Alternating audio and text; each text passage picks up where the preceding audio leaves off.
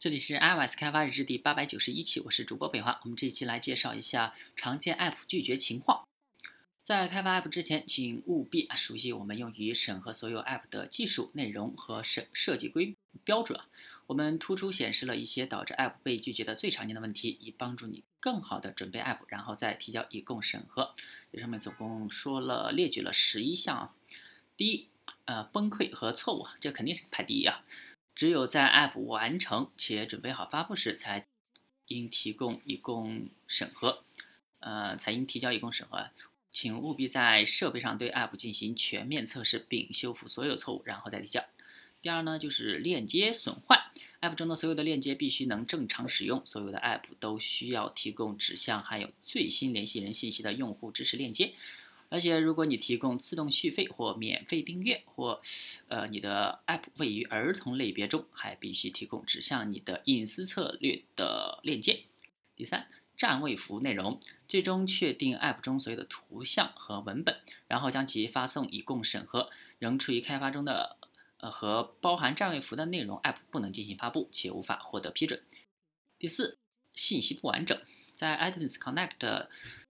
的这个 App 审核信息部分中，输入审核你的 App 所需的所有详细信息。如果某些功能需要登录，请提供有效的演示账户、用户名和密码。如果有特殊配置需要设置，请添加相关规范。如果功能需要难于复制或复制的环境，或者是需要特定硬件，请准备好提供演示视频或硬件。此外，请确保联系人信息完整且是最新的。第五，说明不准确，App 说明和屏幕快照啊，应该清晰准确地传达 App 的功能，这可以帮助用户了解你的 App，并带来积极的 App Store 体验。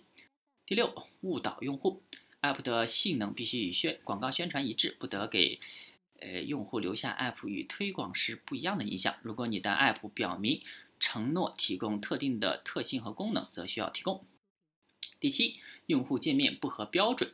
App 非常注重简洁、雅致且用户友好的界面，请仔细规划你的设计，并遵循我们的设计指南和 UI 设计注意事项，以确保你的 UI 满足这些要求。第八，广告。在你提交 App 以供审核时，将向你询问你的 App 是否使用广告标识。标识符就是这个 IDFA 来投放广告。如果你指出 App 使用 IDFA，但是没有广告功能或无法正常显示广告，则你的 App 可能被拒绝。请务必在 iOS 设备上对你的 App 进行测试，啊，以确定广告是否可以正常工作。同样啊，如果你指出你的 App 未使用 IDFA，但可以显示广告，则会将你的 App 置于无效的二进制文件状态。Web 剪辑、内容整合或链接集合，啊，这是第九项啊。Web 剪呃剪辑、内容整合或链接集合，App 应具有吸引力和实用性，并且充分利用 iOS 独特的功能，在 iOS App 中投放的网站、非 iOS 专用格式的 Web 内容和受限的 Web 交互无法构成优质 App。第十，重复提交类似 App，提交多个本质上。相同的 App 会占用 App 审核流程，并且存在 App 被拒绝的风险。请周全的将你的 App 整合成一个，以改善你的审核体验以及未来用户的体验。第十一，持久价值不足。如果你的 App 缺乏足够的功能或内容，或者只适用于小众市场，则可能无法获得批准。在构建 App 之前，请在 App Store 中查看你的类别中的 App，并考虑是呃如何提供更好的用户体验。最后呢，它提供了一个 App 审核准则和资源啊，有关用于审核提交的 App Store 和 Mac App Store 中的 App 的更多资源和准则列表，请访问 App 审核页面。好，这个我们后面再介绍。大家可以关注新浪微博、微信公众号、推特账号。好，这一期我们就到这儿，大家可以关注新浪微博、微信公众号、推特账号 iOS D V L G，也可以看一下博客 iOS D V L G 点 com。拜拜。